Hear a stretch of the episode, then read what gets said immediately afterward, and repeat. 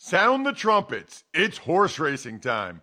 Saddle up for action with DK Horse, an official DraftKings affiliate. Right now, new customers who download the DK Horse app can get a 100% deposit bonus up to $250. Just deposit $25 or more and complete the playthrough requirement. Wager on your favorite horses, then watch the races live right in the app. Download the DK Horse app now. New customers get a 100% deposit bonus up to $250 when they opt in with code RTFP, only on the DK Horse app. Gambling problem? Call 1-800-GAMBLER. 18 plus 21 plus in certain states to open or access an account, and a resident of a state where DK Horse is available. Eligibility restrictions apply. Void where prohibited. One per new customer. Match calculated on first deposit up to a maximum of $250. Deposit requires two-time playthrough of settled wagers within 168 hours. Bonus released in $25 increments. Deposit and eligibility restrictions apply. See terms at dkhorse.com. It's the Ross Tucker Football Podcast.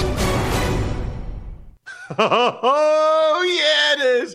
But it's not just any Ross Tucker Football Podcast. It is a Tuckheads Tuesday, the last Tuckheads Tuesday, because next week we will switch into off-season mode. 3 shows a week as opposed to 5, presented by DraftKings. So excited to talk to my mentor in the business, Peter King, momentarily, the great writer now of the column Football Morning in America. Obviously, he's been writing a Monday morning column for a long time. You've seen him on NBC, was with Sports Illustrated, all that stuff. He's the guy that really gave me my start in the business, and I owe him a tremendous amount as a result. I owe all of you guys a tremendous amount, because there's no way this show would be successful and going if you guys didn't spread the word via social media. It means a great deal. At Ross Tucker NFL, at Ross Tucker Pod. If you didn't take advantage of the sponsors like LinkedIn or Keeps or 100 Flowers or ExpressVPN or Raycon, and then send me the emails proving that you did and asking me a question, or if you don't, subscribe and comment on the YouTube page, youtube.com/Ross Tucker NFL. It's Big Show time. The Big Show. All right, so I always like to have Peter on for a bunch of different reasons. I think I have him on like once every year and a half or so. And you can follow him on social media. I think it's what, at Peter_King? That's the one. At Peter_King. He's got the most popular Monday column in pro football. What's the first year you did that? Was it like 1990, Peter? 1997. Well, Ross, there needed to be an internet. I mean, and I didn't even think the internet was invented until the mid-90s. So I didn't even have an email address until 1997. And then later that year, I started the column when the football season started. You know what's so funny, Peter? I was a freshman in 97. I didn't know what email was when I got to Princeton, and they gave me an email address. And it took me a few weeks before I even ever logged in. And I had like 80-some emails like from professors and stuff.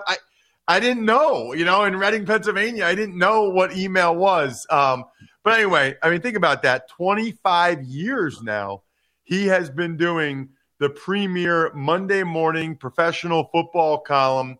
And what I loved about this week's episode, and I mean that, we've told the story before about Peter getting me my start, but you actually proposed a solution to the problem of minority hiring of head coaches.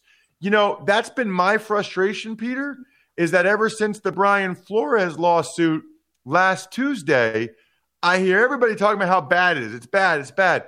I almost never hear solution. So for people that didn't read your column, can you just start with that, what you think is possibly one solution to the issue? You know, Ross, as everyone knows, this is a very complex subject. And the NFL has spent hundreds and hundreds of man and woman hours trying to figure it out. And the bottom line is the NFL can propose any sort of guardrails that it wants, but unless the people doing the hiring, the owners and the presidents and GMs of teams are on board, then there's never going to be a fix to this.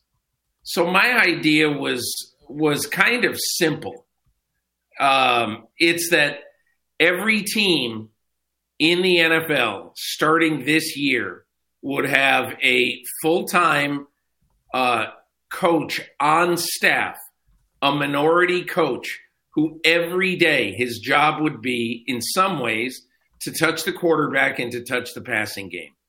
So in other words, let's say you were to hire the quarterback coach at whatever college there is.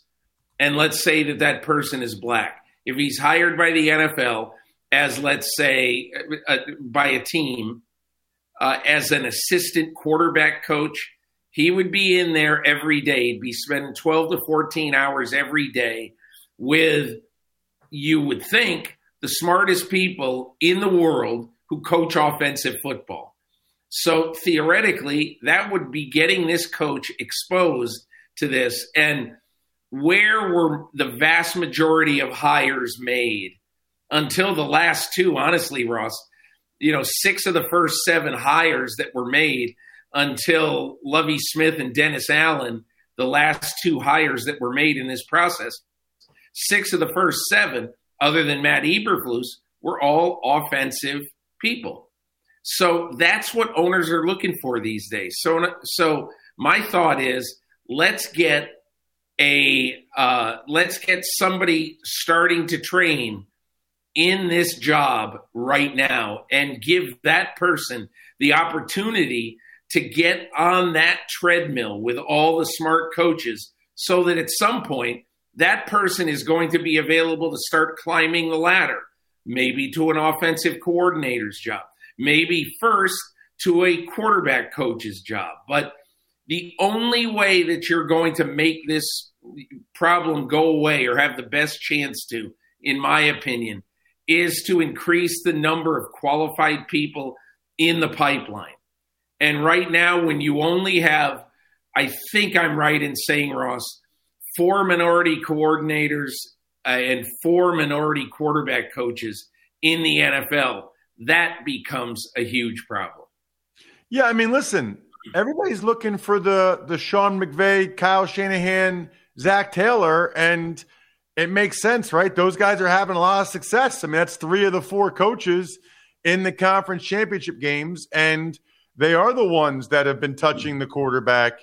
And you're right. And I mean, it's a much longer topic, as you mentioned, but that is what people want. And there aren't a lot of guys, Byron Leftwich, Pep Hamilton, Eric Bieniemy, but there aren't a lot of guys, and not enough in that pipeline.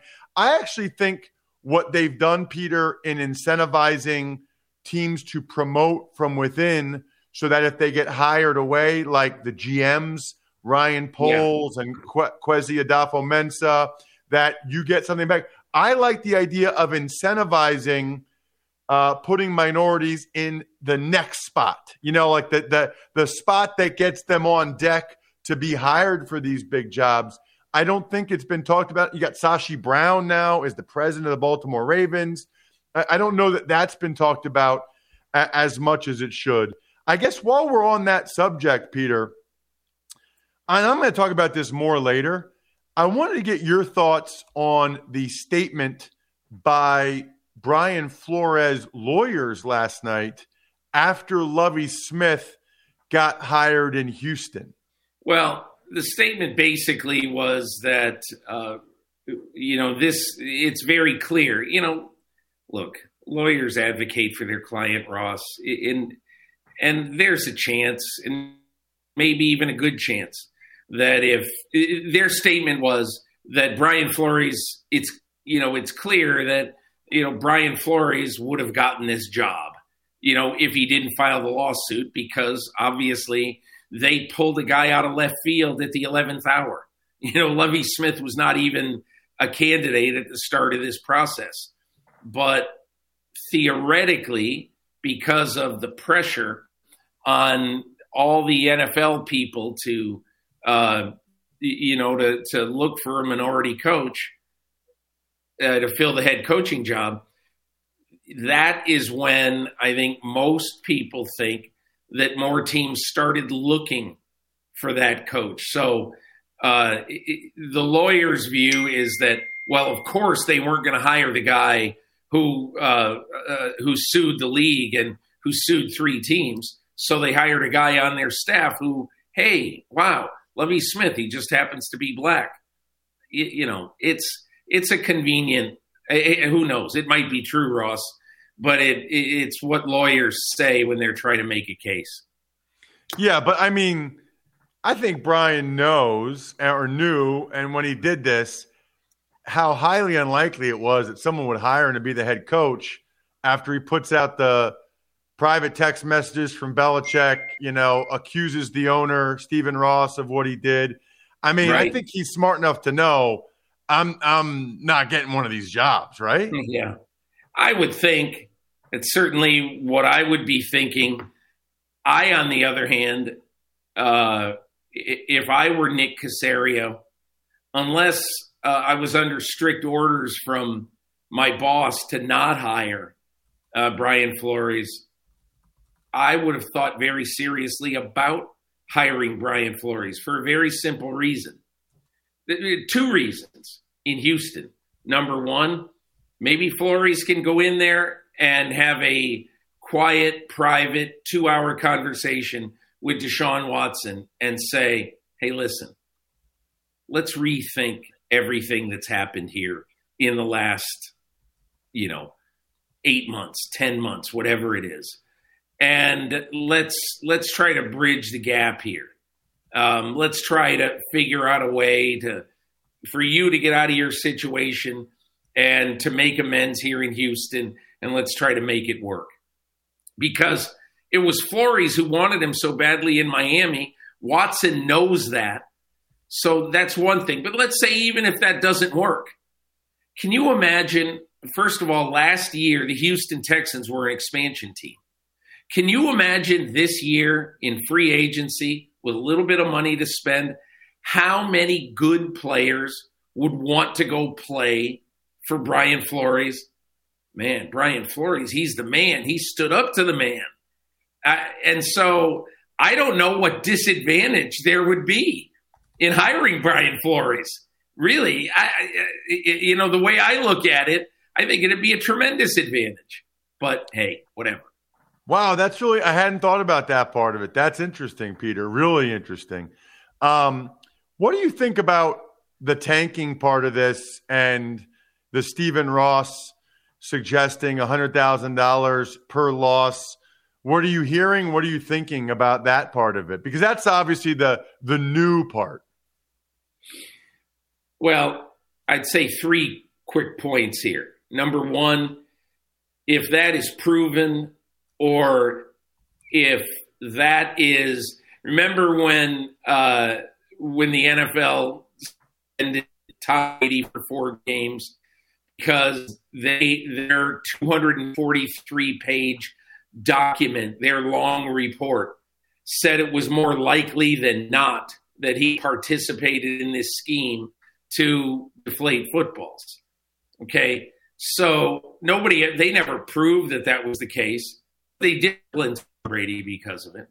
So what happens if it's Brian Flores plus either a direct witness or a witness that Brian Flores walked right out of the meeting and walked in and just said, you're not going to believe this. The owner just offered me $100,000 a game to tank so that we could have the first pick in the draft.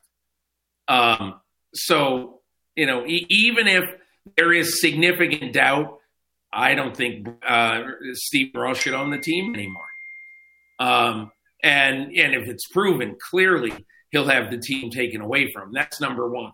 Number two, I think people need to understand this thing about tanking as it related to the 2019 football season.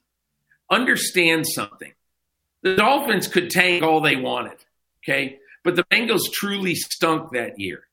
And the Bengals ended up being 2-14, Ross, and their strength of schedule was much better than Miami's that season. So in order to get the first pick in the draft, the Miami Dolphins would have had to go 1-15. Now, I'm not saying that's impossible. They could have put the janitor in at wide receiver. So it clearly is possible. But with talented players and a good coaching staff, you've really got to try to go 1-15. At least that's the way I look at it. So the Dolphins, it was going to be next to impossible for them to be worse than the Bengals, who started 0-11. So let's take that. But if you're going to do something about, about tanking, then you're going to have a lottery system for the draft. I'm not convinced that you have to do that. And I think the worst thing that could happen is if a team has a terrible year and has a huge needed quarterback. Let's say your lottery is pick a number, the worst 10 teams in football. And then you go pick a name out of a hat to see who picks 1 through 10. The problem with that is there's a good chance that the 10th worst team, if that team won it, would already have a quarterback in, let's say, a Joe Burrow year, or wouldn't need nearly as much as the other teams would. But again, I think you got to be open to anything, Ross, about trying to make sure that people don't tank. You mentioned Joe Burrow. Let's talk Super Bowl, Peter. What interests you the most about this Super Bowl? What's the most intriguing thing about the game, about the players, coaches? What are you really kind of interested in? Whether the Bengals line can hold up. That's it. If the Bengals line can hold up against a really, really good front, and I don't just mean Aaron Donald and Von Miller. I mean Gaines and Sebastian Day if he plays, and I hear that there's a good chance he will play. But they've got a deep, very good defensive front. If the Bengals can handle the front, if they limit the pressure on Burrow, if Burrow's able to get the ball out quickly and do a lot of intermediate stuff with his wide receivers, maybe he doesn't worry that much about going downfield. If he can just move the chains in this game, I like the Bengals. But there is a possibility, Ross, that front could really make a mockery of this game. Well, there's no question about it that that's a distinct possibility. You started your career covering the Bengals, if I'm not mistaken, in Cincinnati. What would it mean to those people, Peter, if they were able to get this and finally win a Super Bowl? Yeah, it's amazing. I did start my career there in 1980. Started my NFL beat writing career there in 84 in Boomer Esiason's rookie year.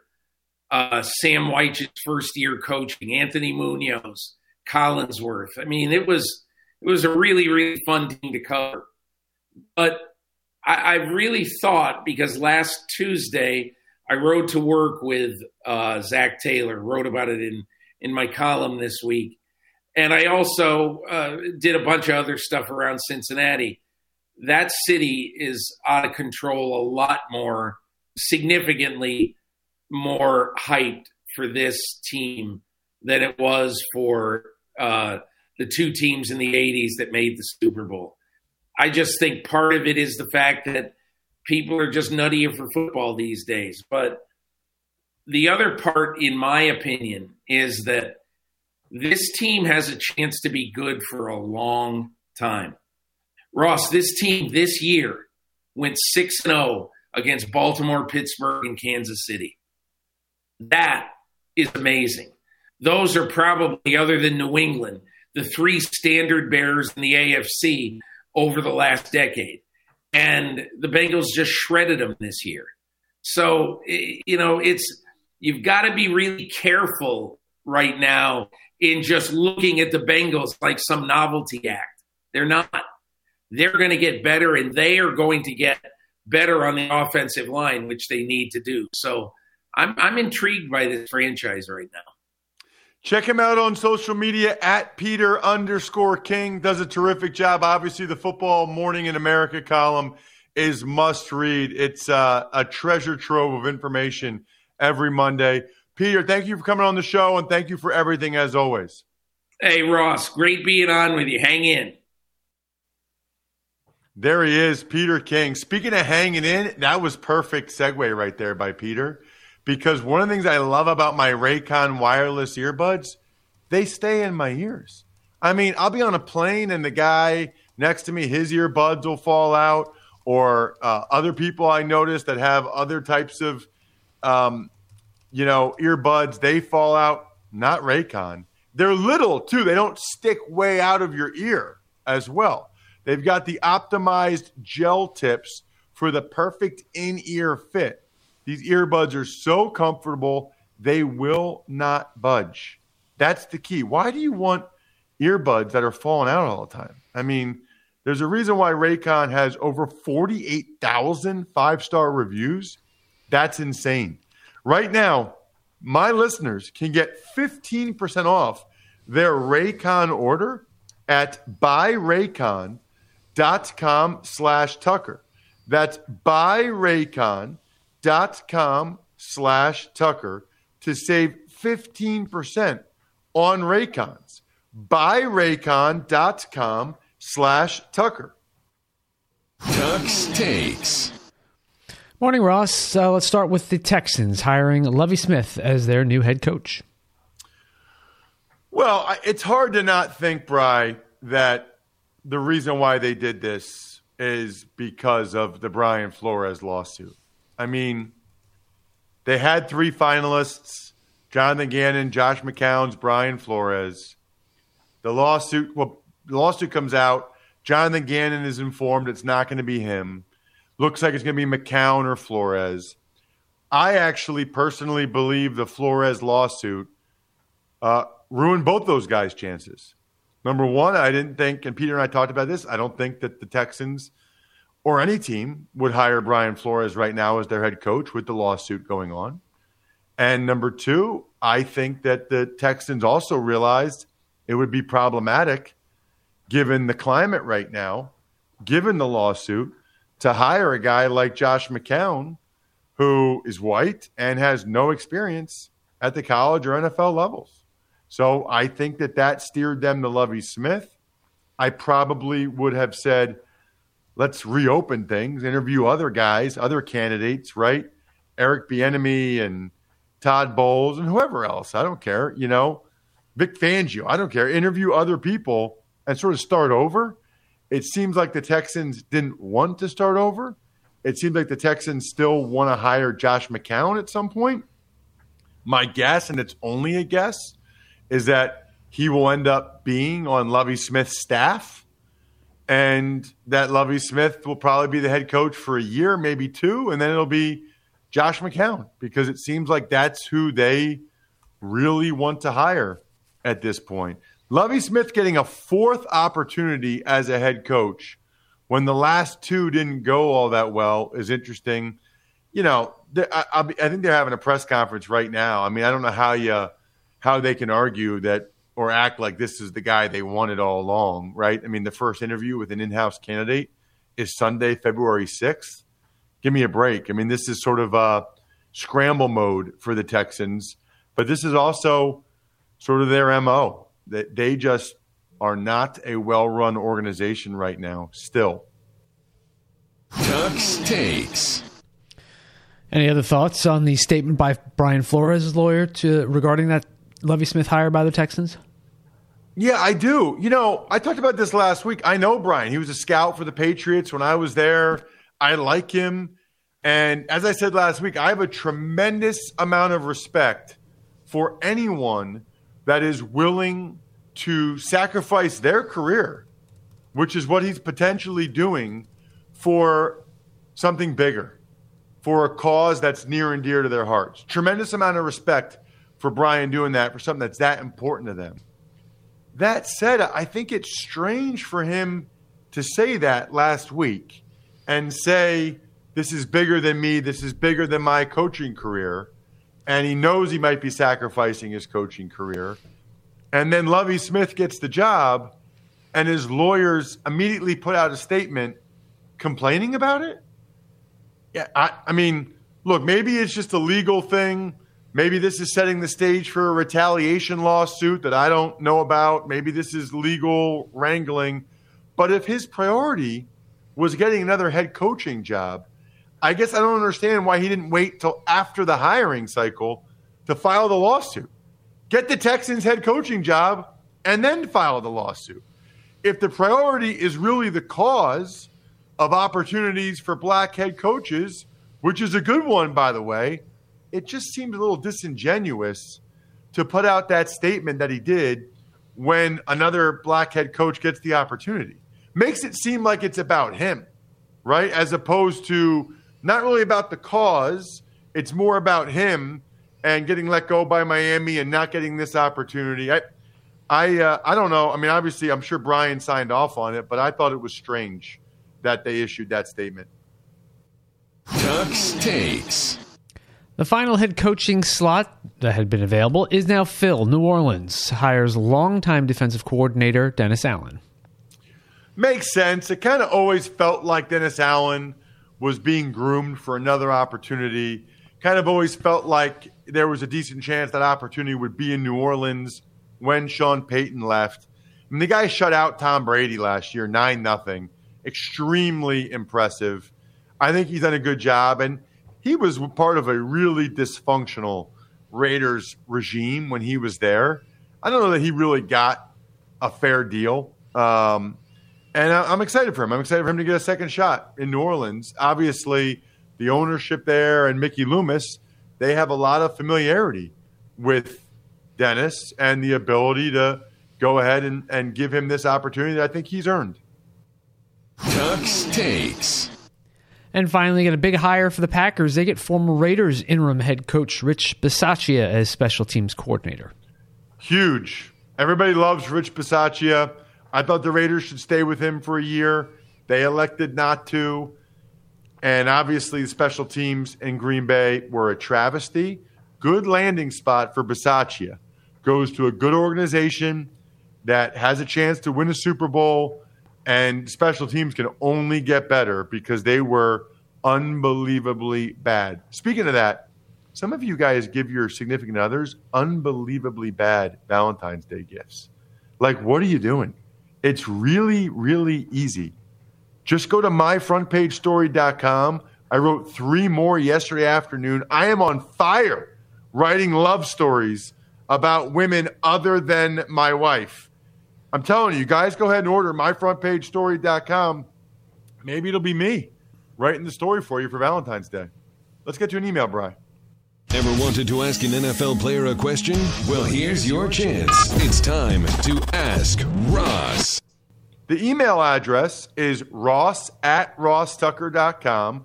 Absolutely love reading and responding to any of your emails, especially when it means you guys took advantage of some of our sponsors, which is what we need.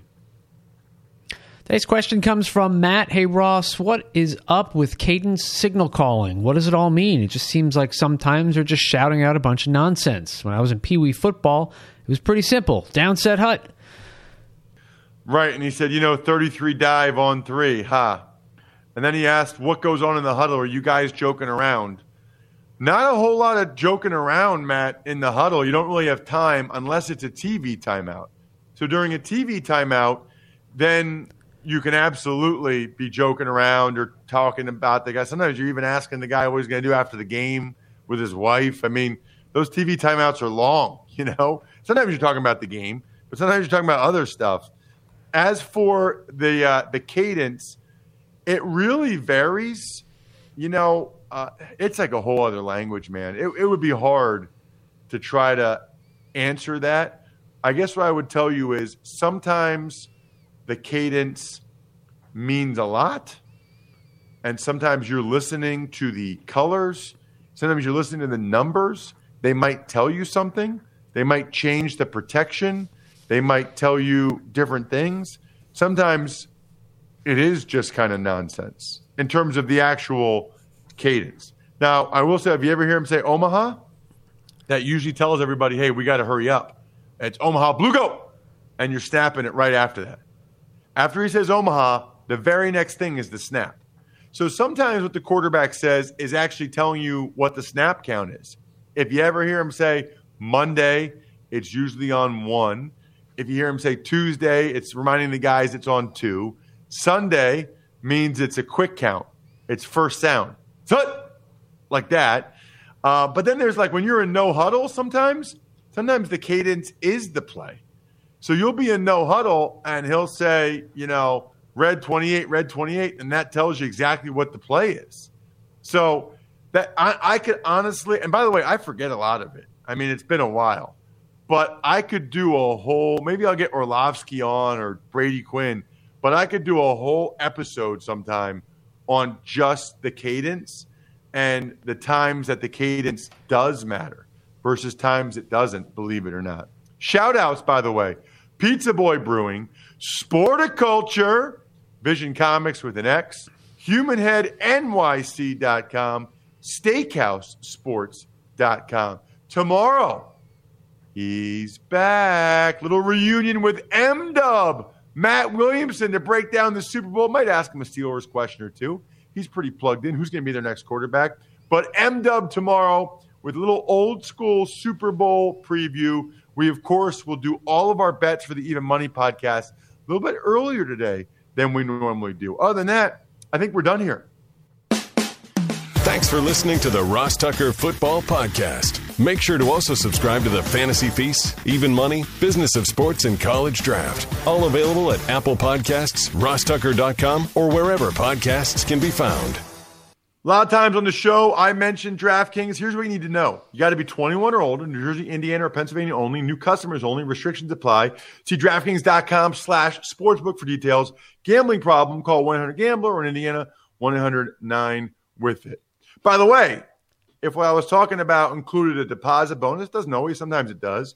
Deposit bonus requires 25 times playthrough, and deposit bonuses are paid out in site credit.